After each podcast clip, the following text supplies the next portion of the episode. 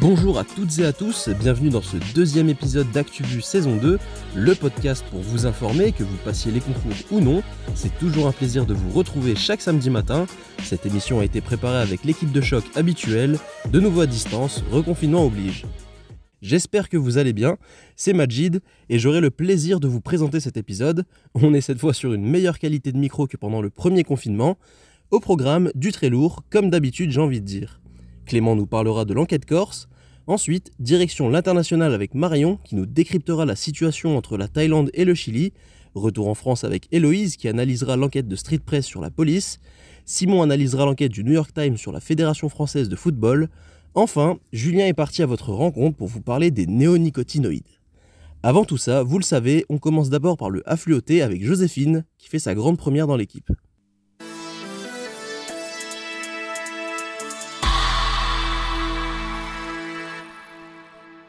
À quelques jours du scrutin, on ne pense plus qu'à ça, les élections américaines. Lors du early voting cette semaine, le vote en avance, 70 millions de bulletins ont été enregistrés, soit la moitié du total des votes lors de la dernière élection présidentielle en 2016.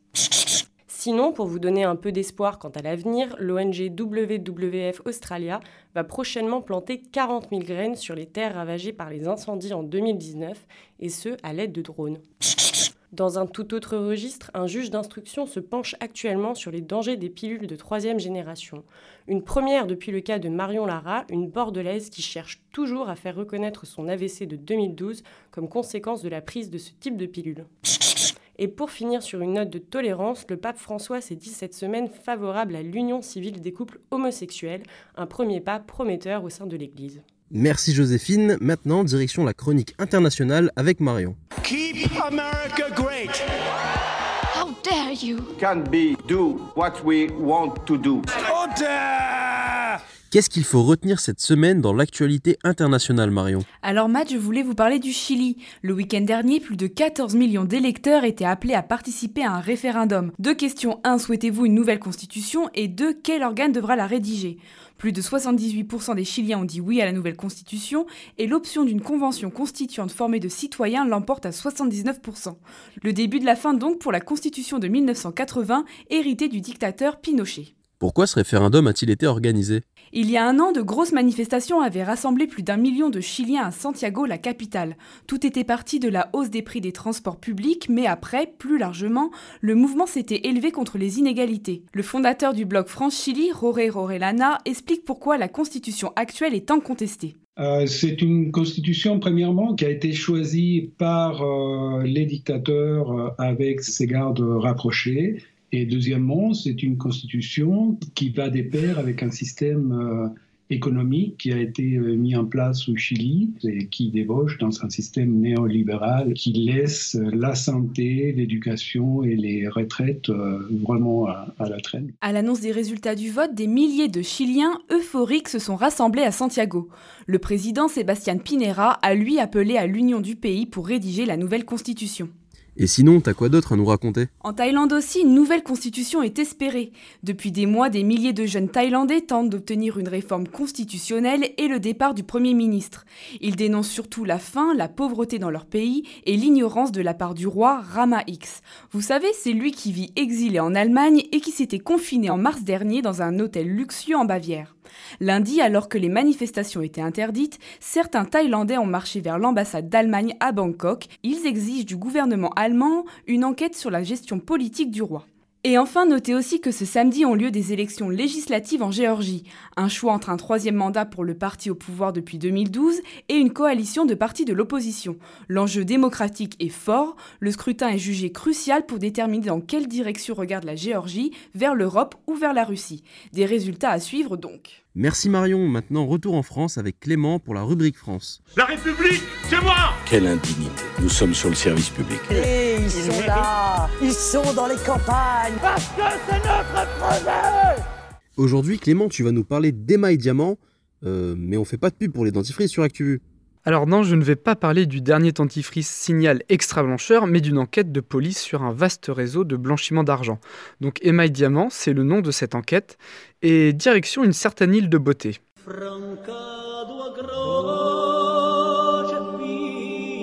Vous l'aurez reconnu, nous voici en Corse sur les traces du gang dit du Petit Bar.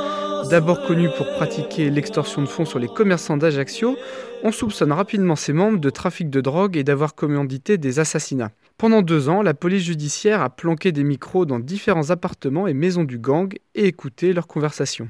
Et qu'ont-ils découvert? Un vaste réseau de blanchiment d'argent. Au bas mot, 48 millions d'euros d'investissements suspects. Jacques Santoni, chef du petit bar, et deux de ses lieutenants recevaient régulièrement des valises de mauve. Dans le jargon, ce sont des billets de 500 euros. L'origine de ce trésor de guerre, comme le dit la police, est très difficile à établir. Comment faire pour blanchir autant d'argent En investissant dans l'immobilier, comme à la station de ski de Courchevel ou sur l'île de Cavallo, en Corse du Sud, dans des résidences luxueuses. Allez, une dernière combine pour la route. En 2018, un Corse gagne au loto plus de 4 millions d'euros. Il en donne alors la moitié à sa femme, qui n'est autre que la sœur de Jacques Santoni. Le regagnant se fait rembourser sa somme en espèces sonnantes et trébuchantes par le petit bar. L'argent est ainsi blanchi. Alors comme ça, il aurait gagné au loto, Léoni. Euh, c'est une image. Te fous pas de ma gueule. Il joue pas au loto, Léoni. Il joue pas. Alors c'est quoi cet embrouille Oui, non, mais je sais bien qu'il joue pas. Non, non, j'ai dit ça parce que c'est comme s'il avait joué au loto. Une autre enquête, celle ouverte contre Eric Ciotti, accusé de détournement de fonds publics. Oui, Majid. Éric Ciotti, le député des Alpes-Maritimes et figure du parti Les Républicains, est visé par une enquête du parquet de Nice. L'affaire remonte à septembre 2019, quand la branche locale de Anticor, une association qui lutte contre la corruption, notamment en politique, dépose plainte contre l'élu. Qu'est-il reproché exactement à Éric Ciotti? Alors, retour en arrière en 2017. Cette année-là, c'est la fin du cumul des mandats en politique. Éric Ciotti doit démissionner de la présidence du conseil départemental des Alpes-Maritimes. Il peut ainsi conserver son mandat de député. Sauf que depuis 2017, il aurait continué de bénéficier de moyens alloués à la présidence du conseil départemental, notamment une dizaine de communicants et une voiture de fonction avec chauffeur. Et quelle est sa défense? Il se dit complètement serein et victime d'une attaque politique. Il estime que les moyens qui lui sont alloués sont conformes à la loi, car il préside le groupe LR au Conseil ainsi que la Commission des finances. Anticor pointe néanmoins le fait que l'octroi d'une voiture avec chauffeur pour ce poste est une nouveauté qui n'existait pas sous la précédente mandature. Merci Clément. Tout de suite, on retrouve Héloïse qui nous parle économie. Bah, on m'a demandé de, de rendre service, j'ai rendu service, monsieur. Vous en avez assez, hein? Vous avez assez de cette bande de racailles. Aujourd'hui, Hello, tu nous parles d'une petite avancée sur le projet de loi audiovisuel. Oui, tout à fait. C'est une affaire qui semble être sur la bonne voie. Le 28 octobre dernier, Roselyne Bachelot, actuelle ministre de la Culture, a déclaré que les plateformes de vidéo à la demande, telles que Netflix, Amazon Prime Video ou encore Disney+, devront toutes investir 20 à 25% de leur chiffre d'affaires réalisé sur le territoire français dans la production d'œuvres françaises ou européennes. Ce décret sera soumis à la consultation jusqu'au 10 novembre avant l'adoption définitive prévue 2021. C'est une très bonne nouvelle pour l'industrie du cinéma français, ça alors Dans les faits, oui, évidemment, mais il y a plusieurs petits points de divergence. Déjà, on constate que le taux annoncé par Roselyne Bachelot, entre 20 et 25% du chiffre d'affaires, est moins élevé que celui proposé par son prédécesseur. Au début de l'année, Franck Riester évoquait un taux minimum de 25% du chiffre d'affaires. Ensuite, il y a la chronologie des médias. Qu'est-ce que c'est, me diriez-vous? Eh bien, c'est le délai minimum d'attente entre la date de sortie d'un film au cinéma et celle où il peut être mis en ligne sur une plateforme de vidéo à la demande. Dans le projet de loi, le ministère de la Culture propose un délai d'attente dégressif proportionnel au taux d'investissement du chiffre d'affaires de Netflix et ses consorts. Actuellement, les plateformes doivent attendre trois ans après la sortie d'un film en salle pour les mettre en ligne. Désormais, si Netflix veut diffuser un film moins d'un an après sa sortie au cinéma, l'entreprise américaine n'aura qu'à investir 25% de ses recettes dans la production d'œuvres françaises et cela descendra jusqu'à 20% si le film est paru il y a plus de deux ans. La chronologie des médias s'annonce donc plus courte, mais Netflix et Amazon Prime Video boudent quand même un peu car elles espéraient se rapprocher des 6 à 8 mois d'attente dont bénéficie Canal+.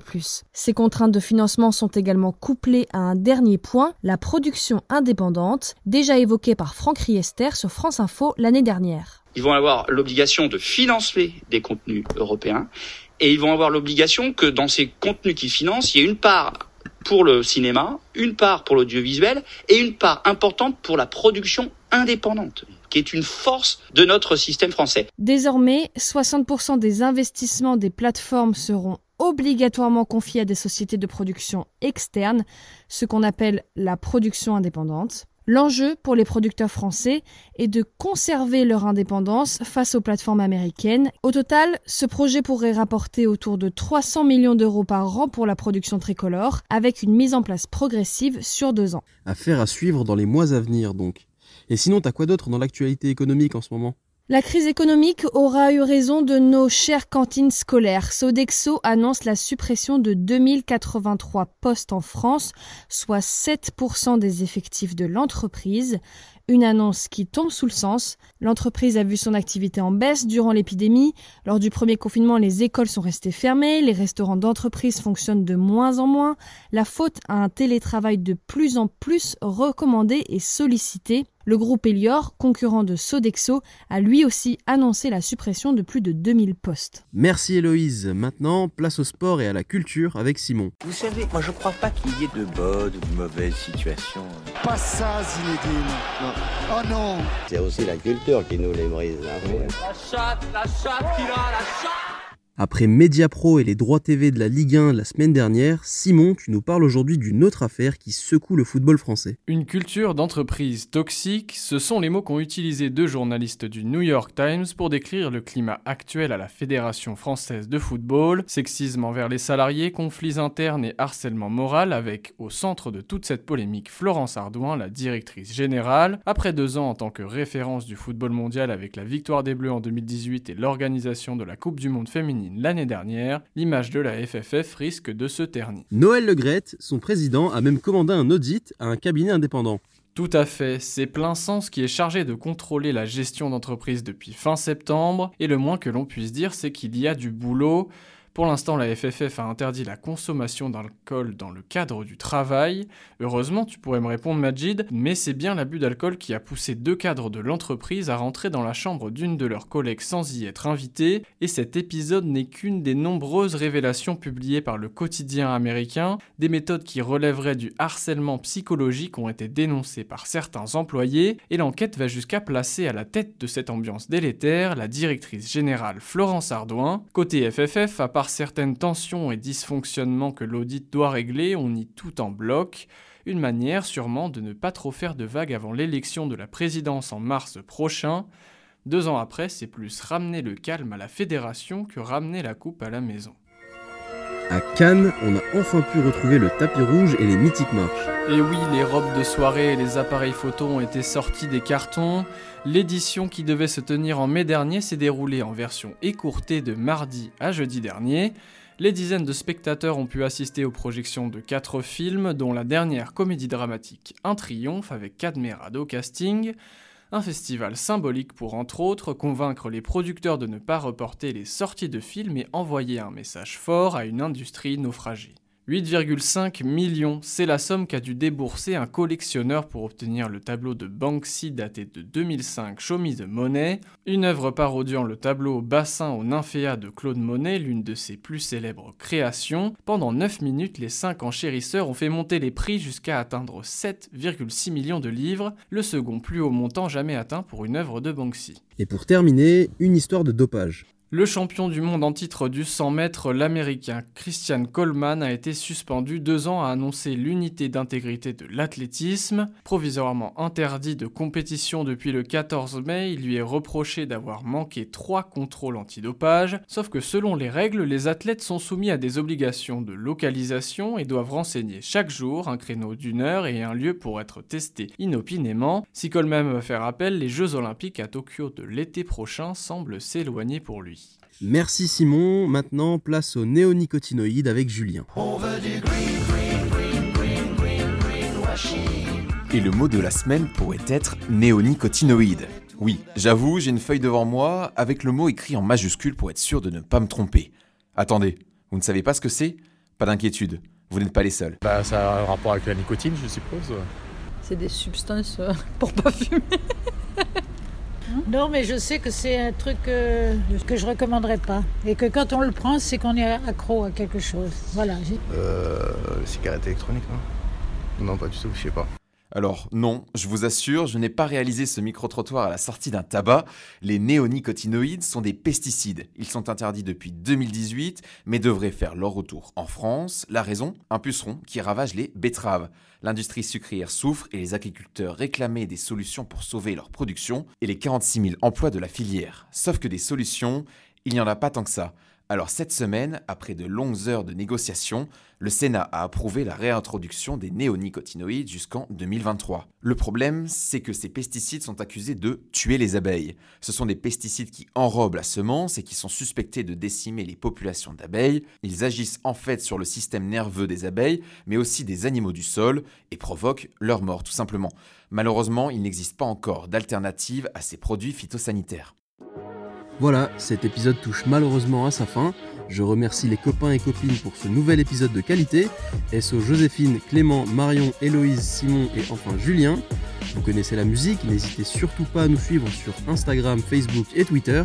Plus important encore, prenez soin de vous et on se retrouve le week-end prochain. C'était Majid dans vos oreilles. Peace